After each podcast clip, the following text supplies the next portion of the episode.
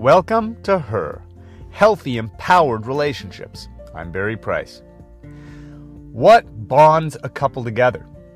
Whether you're just meeting someone and starting to date them and hoping to fall in love, or whether it's a glue that draws a long term relationship couple or married couple closer and closer together. What is that quality, that metric, that mechanism that brings us, bonds us, and binds us together over time? The number one thing that I've seen over and over again that's absolutely necessary, but often overlooked, is unpredictability and adversity. Not the perfect date, not the wonderful anniversary, not the perfect trip, not everything going smoothly, and not the romantic fantasy. Because it's through our moments of the unexpected or the adverse that we really begin to see who the other person is and who we are as a potential couple or as a couple.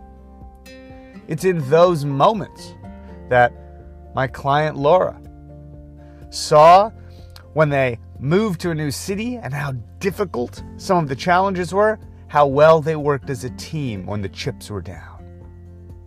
It was the date that my client Molly went on, where nothing seemed to go right and both of them were able to laugh about it and adjust on the fly and have an amazing spontaneous date that, because of the things being unexpected, demanded both of them to be completely present when they couldn't go to the restaurant they expected to, couldn't get a cab to go to the next place that they thought of, and had to make it up as they went.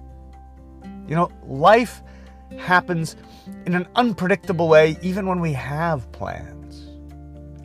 So, having a partner has a lot to do with how you handle the flow of events in your life. We really don't start finding out about a person until things start to go off schedule or off plan. So, how do we find out about who someone is quicker? How do we help how do we help love happen? How do we help bonding happen?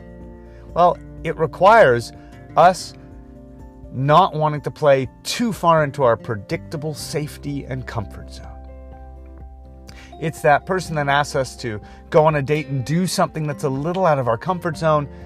If we try to control it and just go to the same favorite restaurant we've been to a hundred times, if everything in our life is about creating safety and, un- and, and predictability and order, then there's a really high chance we're squeezing out the chance to discover, to have a moment where we're both, you and the person that you're with, figuring out what to do at the same time together or responding and reacting together, or maybe revealing that you aren't a good match because he can't handle adversity, or instead of rolling with the punches, he starts to blame you for something going wrong.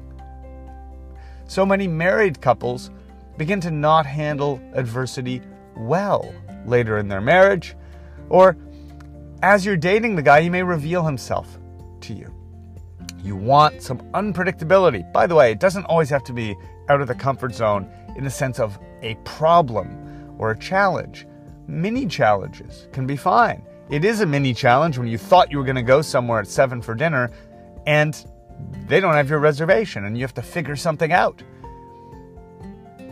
Where can you introduce a little disorder, a little unpredictability, a little chaos? Where can you allow a little bit of that into the dynamic of how you're meeting a guy, of how you're starting to date a guy, of date night with the guy that you already know and love.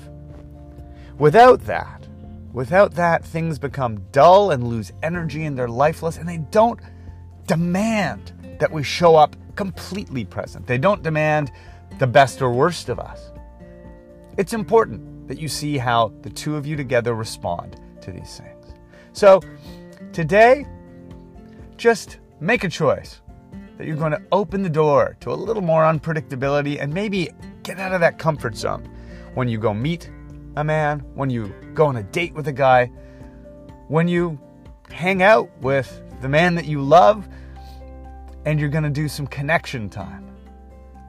open the door to some unpredictability and, yes, maybe even some challenging adversity.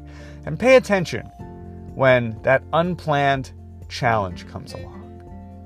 Pay attention to whether you work well as a team who's mutually respectful and can do it without intense fear or anger or panic. But of course, in adversity, there will still be some intense emotion.